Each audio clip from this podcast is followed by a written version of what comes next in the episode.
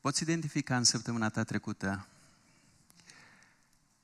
lucruri pentru care îți pare rău că le-ai făcut.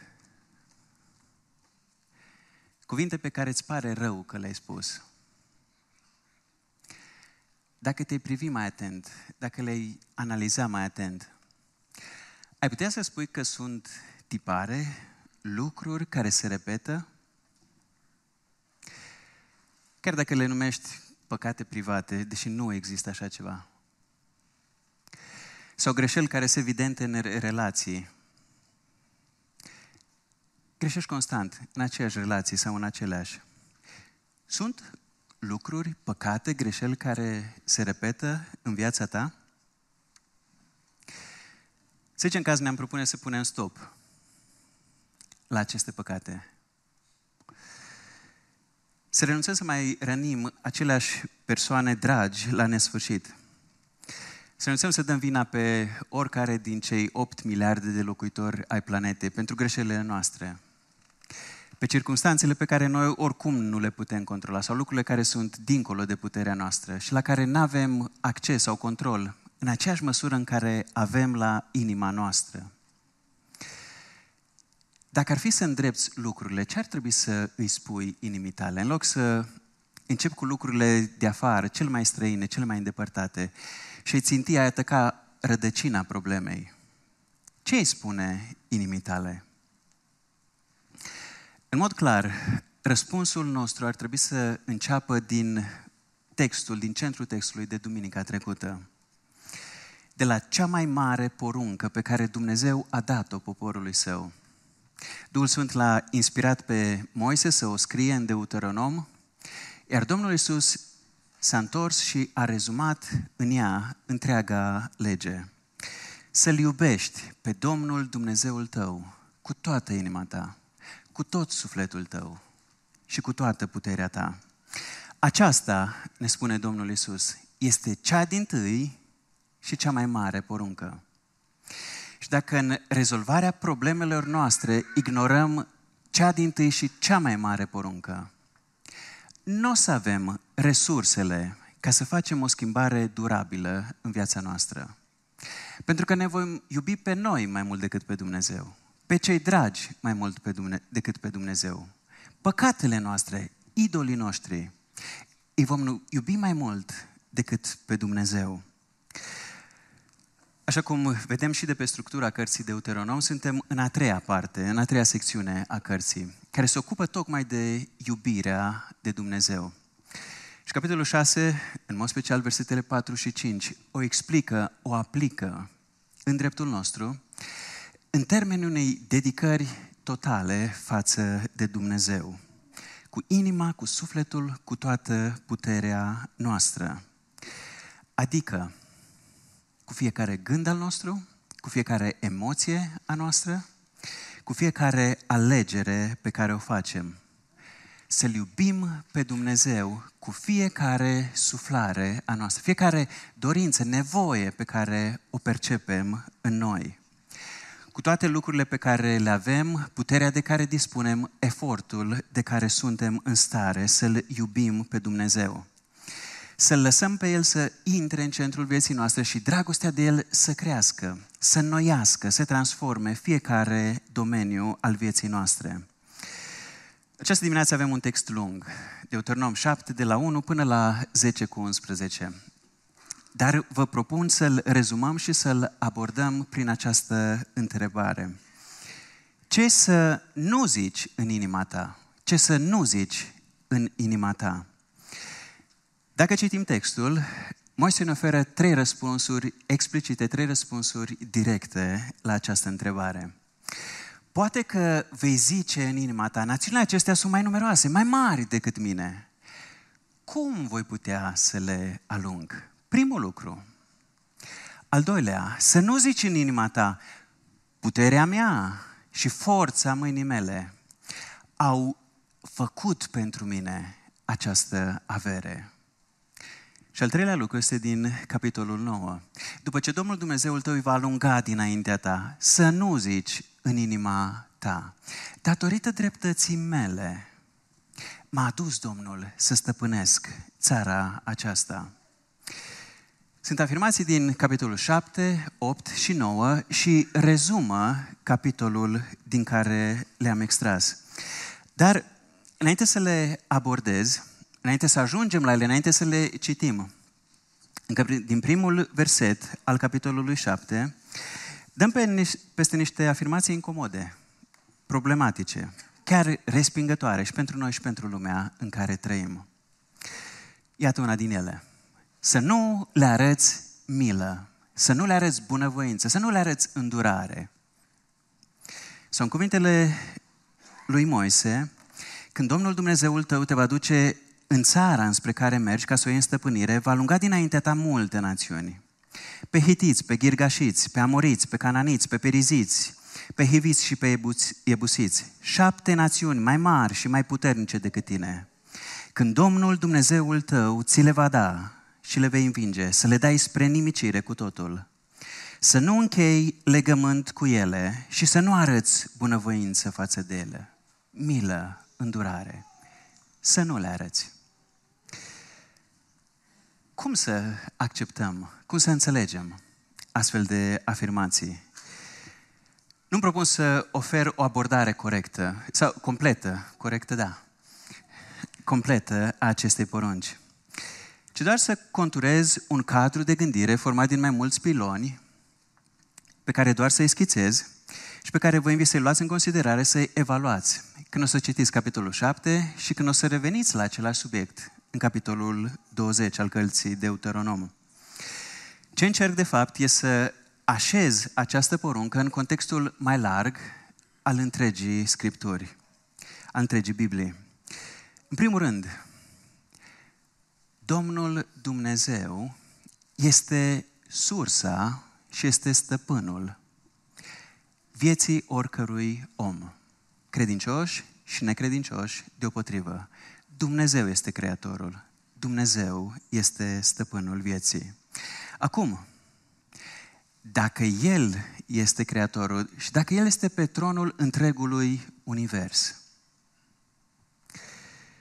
dacă El este atotputernic,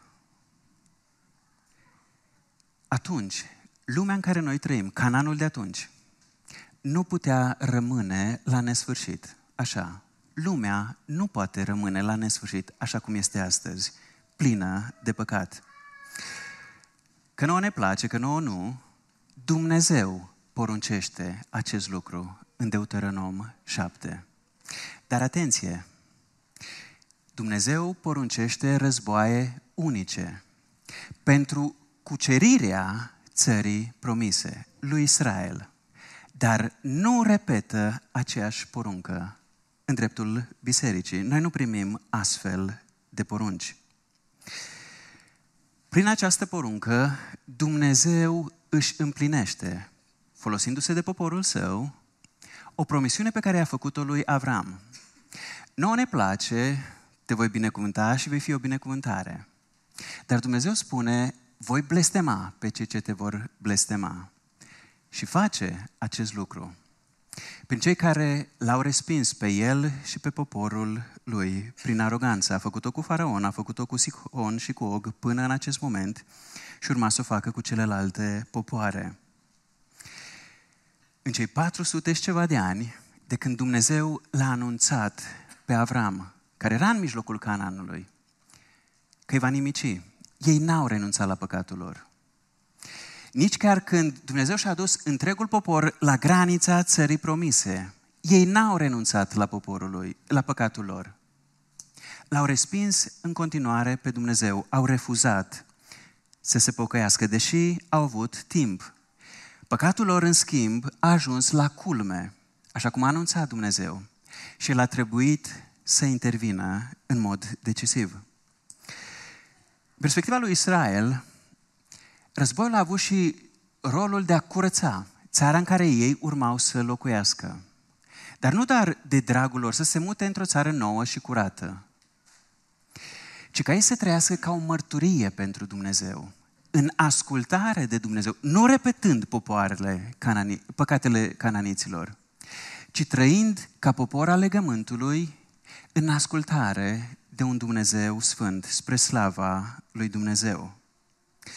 Spuneam că Nu, nu li s-au poruncit astfel de războaie. Dar suntem chemați să luptăm împotriva împărăției întunericului. Noi nu avem de luptat împotriva cărnii și a sângelui, ci împotriva căpeteniilor, împotriva domniilor, împotriva stăpânirilor, împotriva stăpânitorilor întunericului acestui veac, împotriva duhurilor răutății care sunt în locurile cerești. Dar cum să luptăm?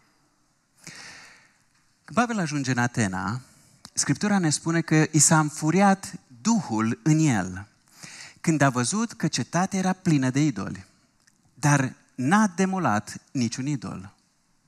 N-a început nicio luptă fizică cu vreun închinător la idol.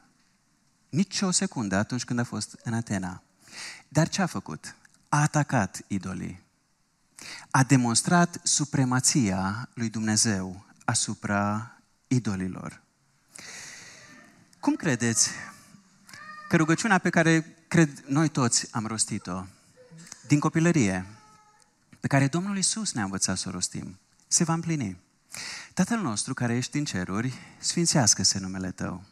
Vie împărăția Ta. Facă-se voia Ta. Unde? Pe pământ. Precum în cer, așa și pe pământ. Pe întregul pământ. Dar dacă voia lui Dumnezeu se va face și va ajunge să se facă pe fiecare centimetru pătrat al pământului, ce se va întâmpla cu păcatul? Ce ar trebui să se întâmple cu păcătoșii? Ca să se împlinească rugăciunea, împărăția Lui să vină pe întregul pământ. Dacă Isus, Fiul lui Dumnezeu, este singura cale prin care noi putem intra în împărăția lui Dumnezeu, ce se întâmplă dacă respingem această poartă spre împărăția lui Dumnezeu? O ignorăm. Rămânem afară. Ce se întâmplă cu noi? Hristos însuși va reveni ca judecător și El va da mântuirea celor care au crezut și pedeapsa celor care l-au respins prin necredință. Cum se va împlini toată învățătura Noului Testament despre iad, despre alungarea diavolului, a îngerilor, îngerilor lui, a necredincioșilor în iad. Cum se va împlini? Știați că dintre toți învățătorii Noului Testament, Domnul Isus este cel care ne vorbește cel mai mult despre iad? El ne învață cele mai multe lucruri pe care noi le știm despre iad? Dacă pământul nu a fost creat să devină o groapă de gunoi, care Dumnezeu și noi să basculăm păcatul și să rămână acolo, ci un templu sfânt în care Dumnezeu să locuiască în mijlocul poporului său, în întregime împărăția lui Dumnezeu. Cum va deveni acest lucru realitate? Fără intervenția directă și decisivă a lui Dumnezeu, fără curățenie de plină fără revenirea lui Iisus Hristos pe pământ. Dreptatea nu este dusă la sfârșit, nu este deplină. Evanghelia, da, este o veste bună, te poate ajuta, dar nu te ajută până la capăt, pentru că nu îndepărtează păcatul de pe pământ. Da, Dumnezeu ne iubește, dar dragostea Lui nu este ca toate iubirile noastre. Dragostea Lui este sfântă și El nu tolerează păcatul, nu acceptă păcatul în prezența Lui. Cuvintele Domnului Isus se vor împlini. Cei blânzi vor moșteni pământul, îl vor primi ca moștenire. Dar nu va fi un pământ stricat, același pământ stricat, ci înnoit, în care va locui neprihănirea, ne spune Apostolul Petru. Și asta înseamnă că timpul rămas până la înnoirea tuturor lucrurilor, până la revenirea lui Hristos, este ocazia în care noi trebuie să ne împlinim misiunea de a depune mărturie despre El, pocăindu-ne de păcatele noastre și chemând orice om să se pocăiască de păcatele sale. Înainte să închei această paranteză, care cred ne împiedică fără să o abordăm, să ascultăm ceea ce n-ar trebui să spunem în inima noastră. Aș vrea să fac o scurtă precizare. Să să trag atenția asupra unui pericol uriaș. Dacă asta e prima poruncă, urmează o a doua sau o interdicție în acest text. Dumnezeu le interzice celor din poporul său să se căsătorească cu cei din afara poporului său. Și Noul Testament stabilește același principiu, să se căsătorească cu cine vrea, numai să fie în Domnul, în Domnul. Asta e condiția lui Dumnezeu. De ce? Pentru că scopul căsătoriei este ca noi să devenim una, una, din toate punctele de vedere. Dar dacă în domeniul spiritual noi nu suntem una, ci suntem doi, pentru că nu avem același stăpân, nu împărtășim același stăpân.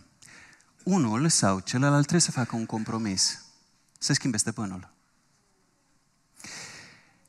Și din perspectiva creștinului, căsătoria este compromisul lui.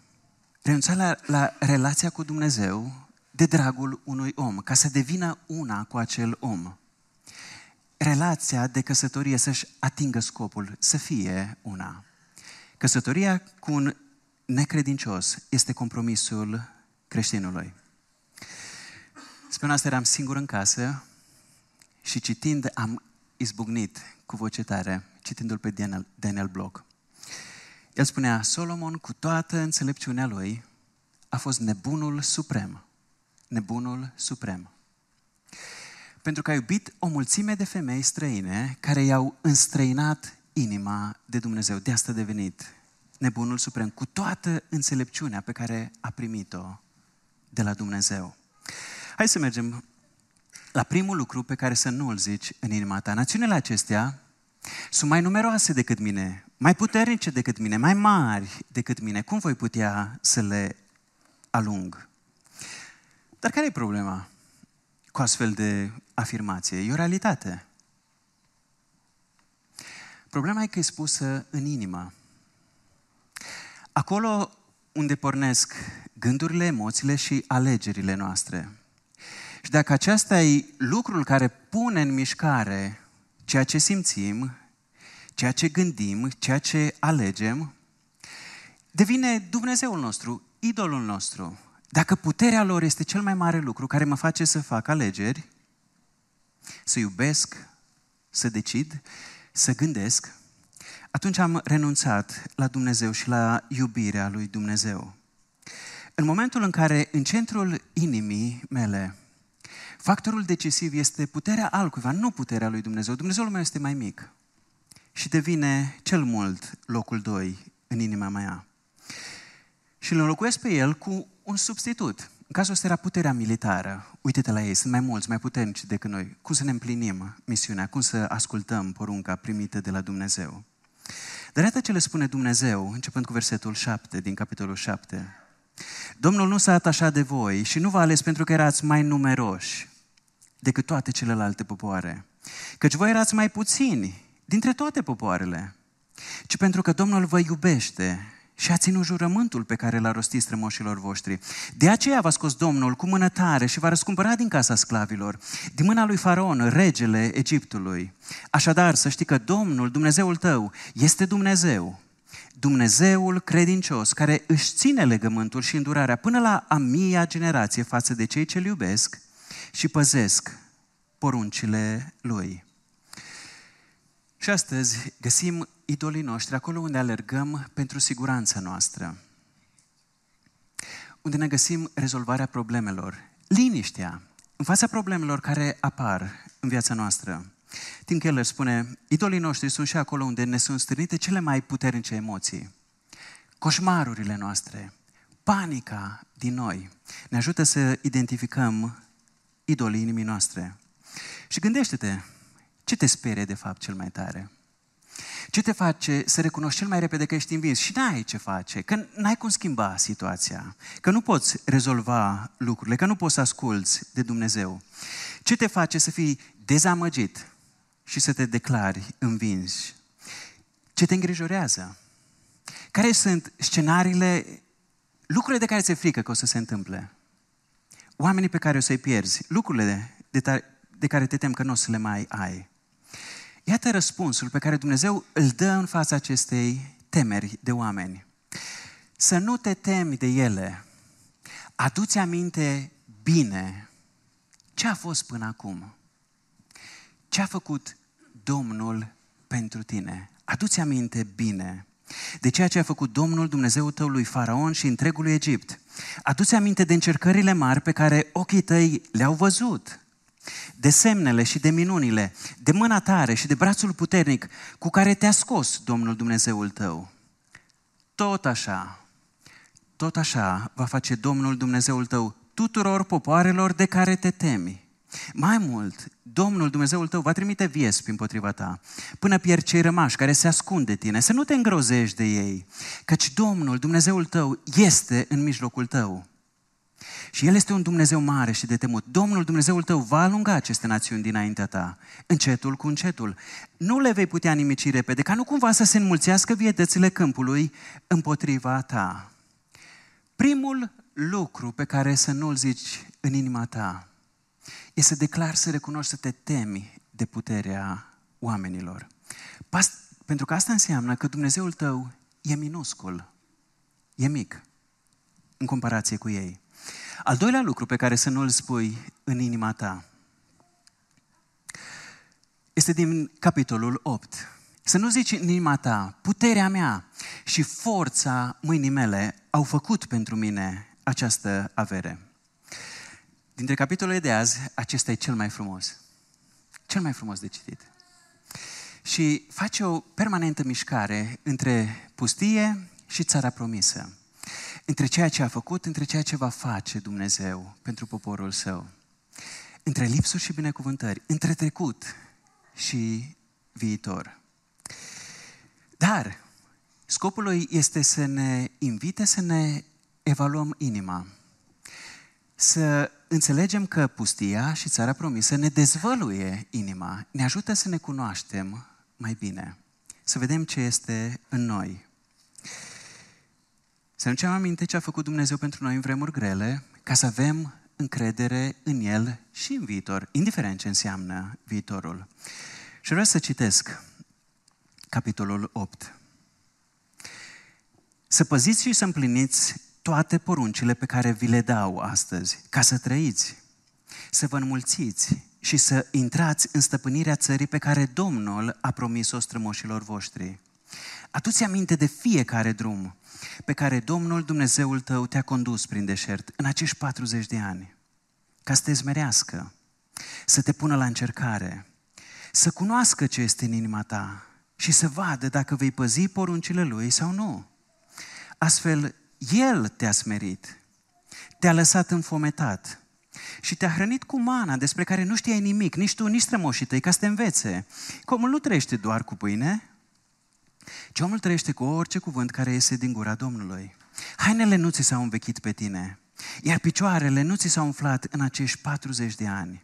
Să știi deci în inima ta că Domnul, Dumnezeul tău, te disciplinează asemenea unui om care își disciplinează fiul să păzești poruncile Domnului, Dumnezeului tău, umblând pe căile Lui și temându-te de El, căci Domnul, Dumnezeul tău, te va aduce într-o țară bună, o țară cu râuri de apă, izvoare și pârâuri, ce izvorăsc din văi și din munți, o țară cu grâu și cu orz, cu văi, cu smochin și cu rodii, cu măslin și cu miere, o țară unde nu vei duce lipsă de nimic, de pâine și unde nu vei duce lipsă de nimic. O țară unde stâncile sunt de fier și din munții căreia vei extrage cuprul. Când vei mânca și te vei sătura, să-L binecuvântezi pe Domnul, Dumnezeul tău, pentru țara bună pe care ți-a dat-o. Ai grijă ca nu cumva să-L uiți pe Domnul, Dumnezeul tău, astfel încât să nu mai păzești poruncile, legile, hotărârile pe care ți le dau astăzi. Când vei mânca și te vei sătura, când vei construi și vei locui în case frumoase, când cirezile și turmele îți vor crește la număr, iar argintul și aurul ți se vor înmulți și tot ce ai va fi din abundență, atunci să nu te mândrești în inima ta și să nu uiți de Domnul, Dumnezeul tău, care te-a scos din țara Egiptului, din casa sclavilor. El te-a condus prin deșertul cel mare și de temut, cu locuri secetoase, cu șerpi veninoși și scorpioni el a făcut să izvorască apă dintr-o stâncă de, de cremene. El ți-a dat să mănânci în deșert mană de care strămoșii tăi n-au știut, ca să te smerească și să te pună la încercare, iar la urmă să-ți facă bine. Să nu zici în inima ta, puterea mea, forța mâinii mele a făcut pentru mine această avere. Să-ți aduci aminte de Domnul Dumnezeul tău, căci El este Cel ce-ți dă putere să faci avere, ca să întărească astfel legământul pe care l-a jurat strămoșilor tăi. Așa cum se poate vedea în ziua aceasta. Dar dacă vei uita de Domnul Dumnezeul tău și vei merge după alți Dumnezei, dacă le vei sluji și te vei închina înaintea lor, depun mărturie împotriva voastră astăzi, că sigur veți pieri. Veți pieri, la fel ca națiunile pe care le-a nimicit Domnul dinaintea voastră, pentru că nu veți asculta de glasul Domnului, Dumnezeului vostru. Veți pieri, le spune Dumnezeu. Pustia și țara promisă. Dacă am aduce lucrurile astăzi la noi, într-o adunare ca a noastră, sunt și oameni care trec prin pustie. Dar sunt și oameni care n-au ajuns în țara promisă, nu sunt într-un cer nou și un pământ nou, dar sunt într-un, într-un anotimp bun al vieții, într-o perioadă frumoasă. Și acest capitol se adresează fiecăruia dintre noi. Aș vrea să vă atenționez în primul rând cu privire la relația dintre împrejurări și cuvântul lui Dumnezeu. Nu pune în centrul atenției tale, a preocupărilor tale, împrejurările. Ce pune cuvântul lui Dumnezeu? De ce? Nu poți evita împrejurările. Nu spun să le ignori. Împrejurările îți dezvăluie inima. Ne dezvăluie inima. Dar împrejurările nu ne oferă diagnosticul corect al inimii noastre. Asta îl primim numai din cuvântul lui Dumnezeu, evaluând atât împrejurările cât și inima noastră, în lumina cuvântului lui Dumnezeu. Și din această perspectivă și pustia și țara promisă a fost un creuzet în care Dumnezeu și-a pus poporul și a început procesul. Să separe ceea ce era de valoare de ceea ce era lipsit de valoare. Aurul dezgură. Și în felul ăsta au pierit cei răzvrătiți, cei necredincioși. Cei credincioși au rămas în creuzet, în continuare. Și credința lor s-a rafinat, a crescut, s-a înnoit, s-a îmbunătățit. De ce ne trece Dumnezeu prin pustie? Cartea de Deuteronom ne oferă răspunsuri tot mai multe, care compun un întreg. Primul capitol ne-a spus, a fost prețul neascultării. A fost nevoie de acești ani ca să piară generația celor răzvrătiți. Capitolul 8 vine și completează lucrurile și ne vorbește despre dezvăluirea inimii în pustie. Să ne cunoaștem inima și pornirile inimii. Să avem ocazia să ne curățim inima. Dar de ce așa lung drumuri prin pustie? De ce așa lung? Ca să ne ofere timp să vedem clar grâul de neghină, zgura de aur. Să înțelegem ce înseamnă în viața noastră urmarea lui Dumnezeu numai de dragul lucrurilor pe care ne le promite, de dragul lucrurilor pe care sperăm să le obținem de, de la El. Să facem diferența între urmarea lui Dumnezeu pentru că îl iubim din toată inima, cu tot sufletul și cu toată puterea noastră. Ca să întărească noi convingerea că Dumnezeu merită să fie urmat. Ca să ne invite să alegem. Să ne evaluăm alegerile, să ne reconsiderăm alegerile, să ne confirmăm alegerile bune. Pustia nu e doar locul în care ne recunoaștem înfrângerile. Plângem pentru ceea ce n-am primit, pentru ceea ce am pierdut. Țara promisă nu e doar premiul primit de la Dumnezeu, în care se revarsă binecuvântările Lui într-un mod mai mare, în care biruim și celebrăm victoria împreună cu Dumnezeu. Pustia și țara promisă sunt locuri în care alegem dacă mai merită să-L urmăm pe Dumnezeu. Sau dacă în lipsuri drumurile noastre se despart. În belșug nu mai avem nevoie de El. Ne-a fost suficient până aici. de aici mergem singur. Care sunt pornirile pe care le-ai descoperit în inima ta când ai fost în pustie, în lipsuri? Care sunt pornirile pe care le-ai descoperit când ai fost în belșug, când ai primit lucrurile pe care ți le-ai dorit? Ce a strigat inima ta când ai cerut și n-ai primit? Când ai avut nevoie și ai rămas cu nevoia? Dumnezeu nu ți-a dat. Dar când ți s-au împlinit dorințele? Ți-a mai rămas dorul pentru Dumnezeu? A mai rămas El pe locul întâi sau a coborât? Pentru că altceva a urcat pe locul întâi. Dacă ai descoperit probleme în inima ta, cu cine ți-ai rezolvat problemele descoperite în inima ta? Alerga la Dumnezeu? Ce ai făcut cu bolile, desco- bolile inimii descoperite în pustie? Sau un belșug? Ai acceptat sau ai respins disciplinarea lui Dumnezeu? Lipsurile ne forțează să căutăm și să dăm un răspuns. Cât mai repede. Dar pe de altă parte, belșugul ne încurajează să amânăm răspunsul pe care să îl dăm lui Dumnezeu. Și pot masca mult mai ușor o inimă care însa înstrăinat de Dumnezeu. Nu legăm, încă vorbim despre El, încă vorbim cu El, încă ne rugăm, încă predicăm, cântăm, suntem implicați în lucrările bisericii, dăruim la colectă, mascând înstrăinarea inimii de Dumnezeu. Atenție! Uitarea pe care Deuteronom 8 o descrie nu e o chestie de memorie, e o alegere morală. Alegerea de a nu mai împlini poruncile lui Dumnezeu. De a nu mai trăi în ascultare de Dumnezeu. A fost destul până aici. Lipsurile sunt prea mari. Belșugul e suficient. De ce să mai ascult de Dumnezeu? Ăsta e pericolul asupra, cărora, asupra căruia ne avertizează Moise. Să nu-L uiți pe Dumnezeu. Cât ți se împlinesc visurile, să nu uiți de Dumnezeu. Și istoria bisericii este plină de astfel de exemple dureroase. Oameni care l-au uitat pe Dumnezeu și care devin avertizmente dure pentru noi și dureroase. Oamenii care nu ascultă de Dumnezeu sunt oamenii care l-au uitat pe Dumnezeu. Aceștia sunt oamenii care îl uită pe Dumnezeu.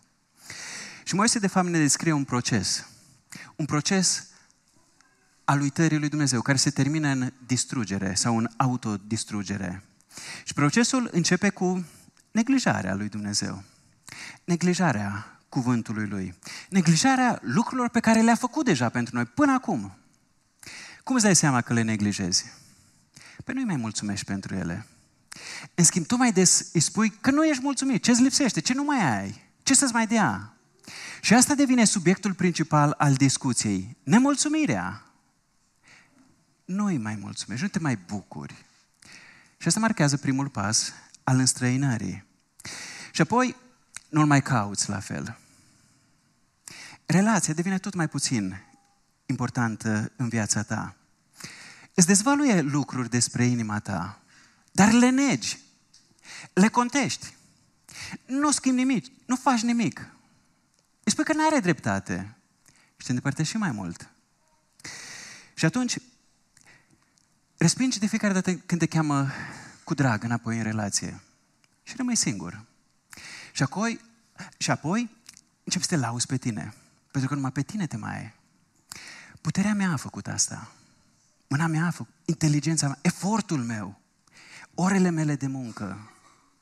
Și toate sunt despre tine, despre reușitele tale. Dar acest drum, ne spune Moise, se termină în autodistrugere și trece, în mod evident, prin închinarea înaintea altor idoli. Și Apostolul Pavel descrie același proces al înstrăinării de Dumnezeu și al autodistrugerii în Romani 1. De la crearea lumii, însușirile lui nevăzute, puterea lui veșnică, dumnezeirea lui, au fost clar arătate, fiind înțelese din ceea ce a fost creat, pentru ca ei să nu aibă nicio scuză, fiindcă deși l-au cunoscut pe Dumnezeu, pe Dumnezeu. Ei nu l-au glorificat ca Dumnezeu, nici nu i-au mulțumit. Și au ajuns lipsi, lipsiți de discernământ în gândurile lor. Iar inima lor, fără pricepere, s-a întunecat, pretinzând că sunt înțelepți, au nebunit și au schimbat gloria Dumnezeului nemuritor într-o imagine făcută după chipul omului muritor, a păsărilor, a patrupedelor și a târătoarelor.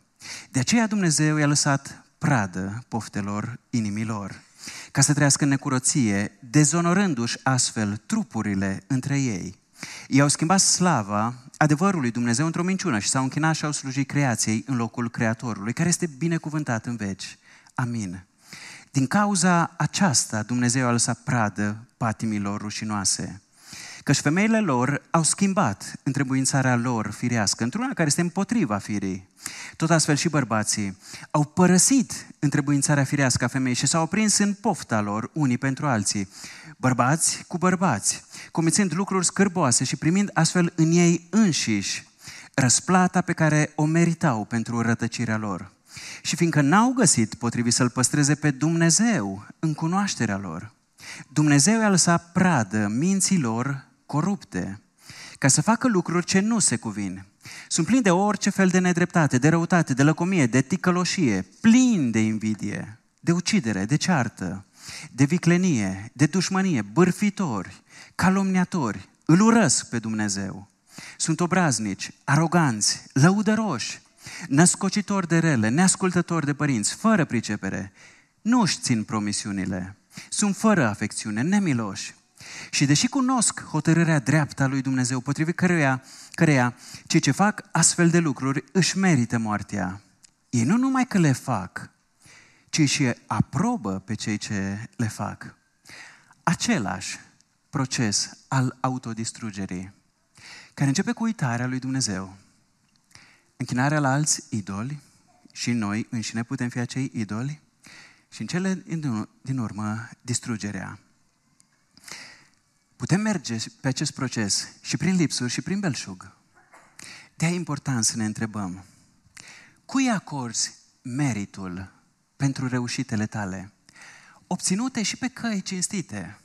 Notele tale bune, diplomele tale, promovările tale în carieră, bonusul primit la salar, reușitele din lucrările bisericii, în inima ta, cui le atribui?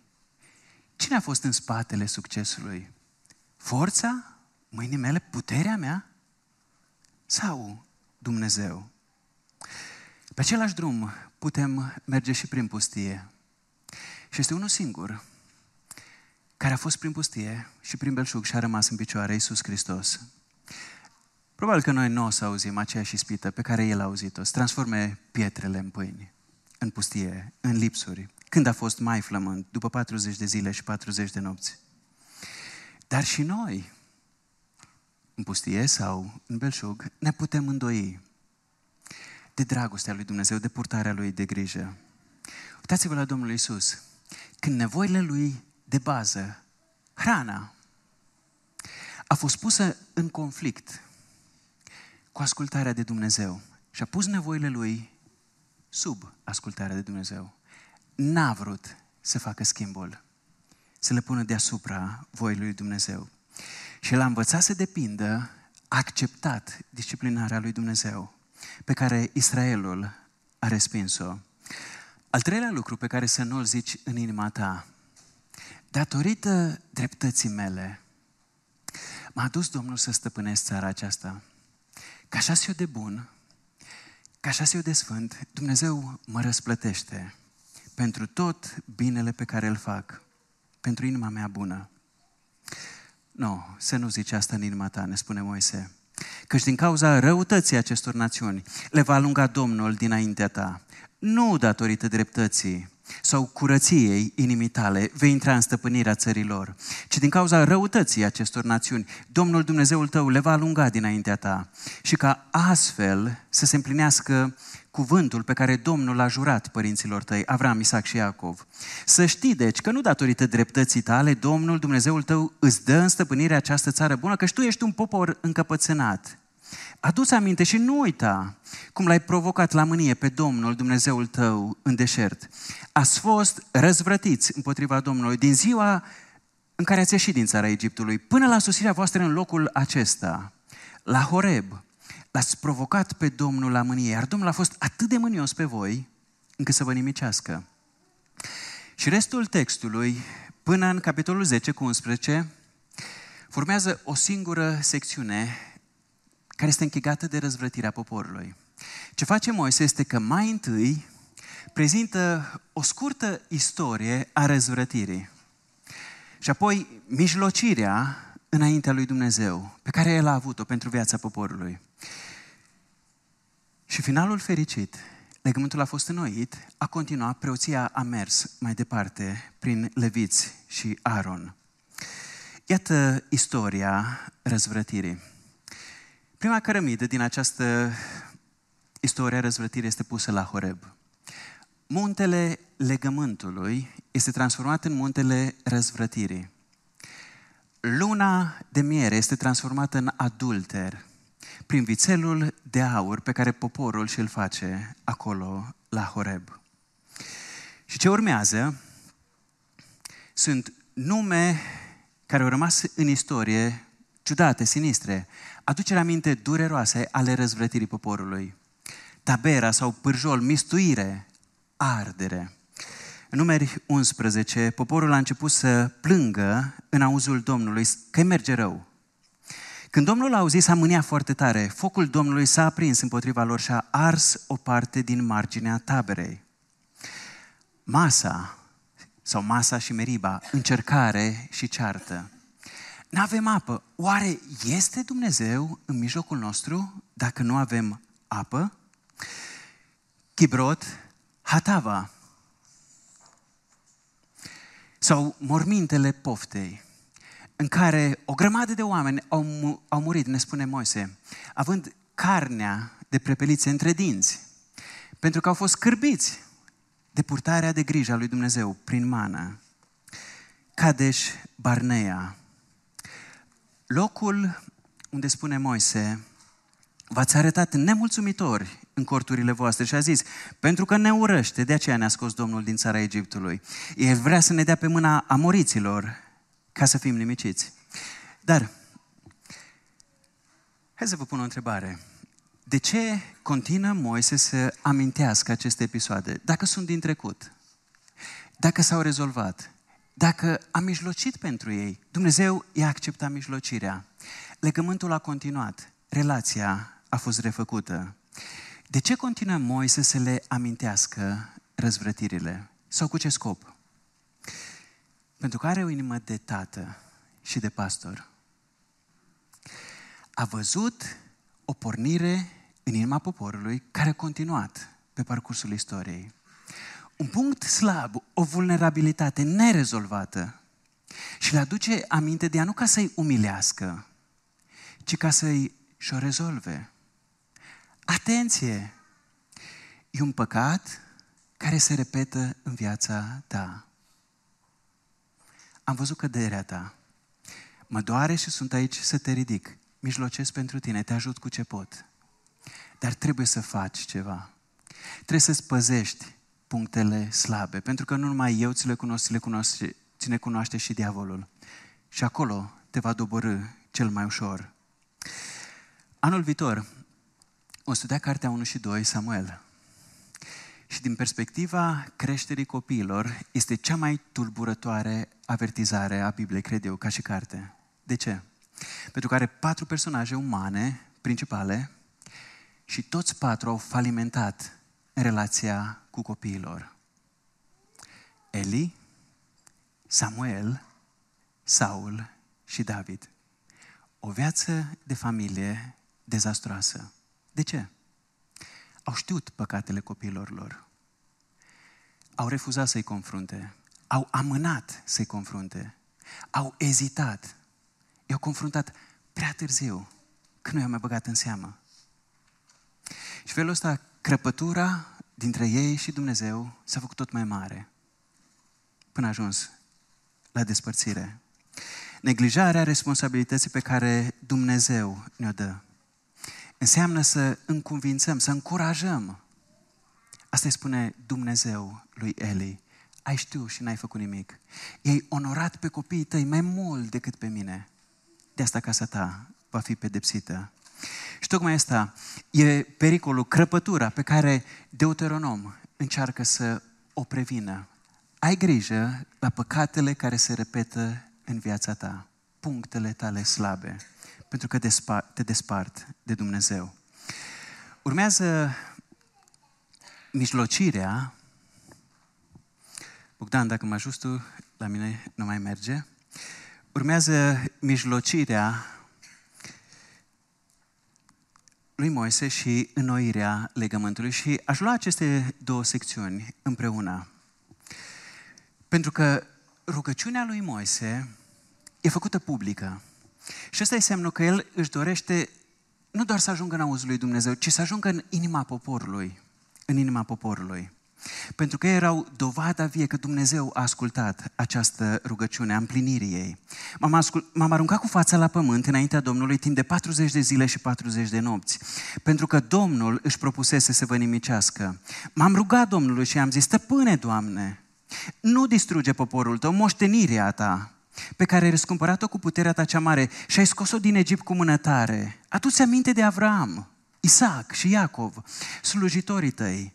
Nu privi la încăpățânarea acestui popor, nici la răutatea și la păcatul lui, ca nu cumva țara din care ne-ai scos, din care ne-ai scos să spună, pentru că Domnul n-avea putere să-i ducă în țara pe care le-a promis-o și pentru că îi ura.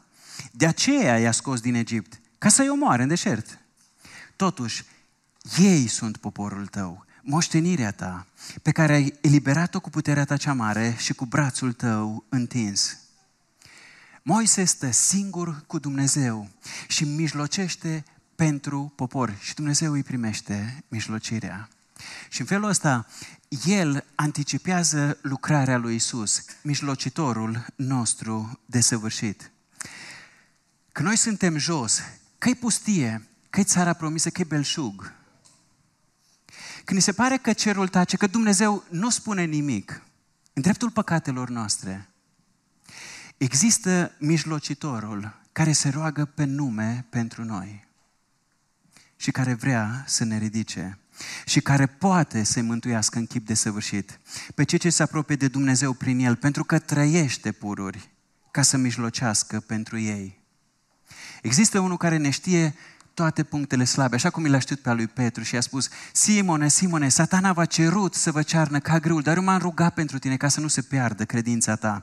Și după ce te vei întoarce la Dumnezeu, să întărești pe frații tăi. Dacă astăzi sunt între noi oameni care sunt în legământ cu Dumnezeu și sunt în picioare, nu se datorează puterii noastre, forței noastre, ci puterii mijlocitorului singurul care a rămas în picioare de la început și până la sfârșit. Prin pustie și prin belșug, fără îndoială, la adresa lui Dumnezeu, fără mândrie, fără cârtire, fără păcat, Hristos a rămas mereu în picioare. Și de fiecare dată când și-a plecat genunchiul și l-a pus în pământ, n-a fost pentru el, a fost pentru noi. Ca să ne ridice.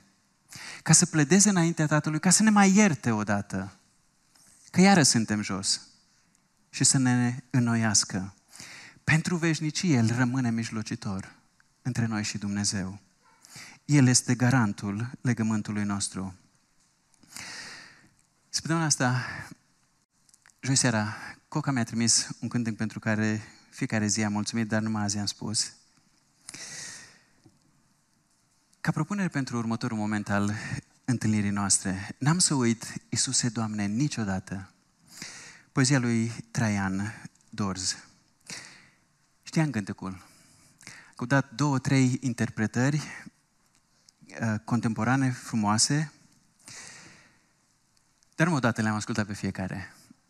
În schimb, am ajuns la o înregistrare din anul 1988, din Arad. Traian Dorz își recita versurile poeziei. Am ascultat-o de o grămadă de ori de atunci. Nu le-a cântat, n-a fost acompaniat de instrumente, filmarea așa cum o vedeți, locul era modest, Dar le-a recitat. Când a terminat, s-a oprit să-și ceară scuze. Când în cartea care fusese tipărită era o greșeală și a început să explice varianta corectă și cum ceea ce el propunea acum reprezintă detaliile din închisoare, când el a ajuns în închisoare de dragul lui Dumnezeu. Și citindu-și poezia, el retrăia prezența lui Dumnezeu în închisoare, în pustiu, când era singur cu Dumnezeu. Și a cerut iertare. Că vocea lui, vârsta, îl împiedica să aducă lui Dumnezeu cea mai frumoasă laudă pe care numai Dumnezeu o merită atunci când biserica, adunarea, se strânge pentru închinare. Și oameni ca el sunt adevărații noștri înaintași în credință, adevăratele modele de credință. Oameni care au umblat și au rămas lângă Dumnezeu și în lipsuri, și în vremuri bune. Care n-au spus, oamenii ăștia sunt mai puternici decât noi. Puterea mea m-a făcut să rezist și să ies de acolo. Dumnezeu mă răsplătește acum pentru credincioșia mea. N-au făcut niciodată așa ceva. Și și-au pus și biruințele și falimentele la crucea lui Hristos. Și dorința lor a fost întotdeauna Hristos să fie arătat. Hristos să fie înălțat. Nu ei. Nu ei. Aceștia sunt oamenii care au trecut prin pustie. Au trecut prin belșug și au rămas la sfârșit cu Dumnezeu. N-au ieșit singuri de acolo. Și când au ieșit de acolo, dorința lor a fost să facă din experiența lor o încurajare pentru toți cei care sunt să urmează să trecem prin pustie. Noi cântăm pe, me- pe melodia lui Nicolae Moldovean doar trei din cele opt strofe ale poeziei lui Traian Dors. Și cred că cea mai bună invitație ca să cântăm cele trei strofe este de fapt ultima strofă a poeziei. Și acest cuvânt doresc să-ți fie o mărturie pentru toți cât vor mai suferi cândva. Ca să creadă în tine, Doamne, cu tărie și să strige către tine din urgie, ca să scânte apoi ca mine slava ta. Hai să cântăm slava Lui, nu a noastră.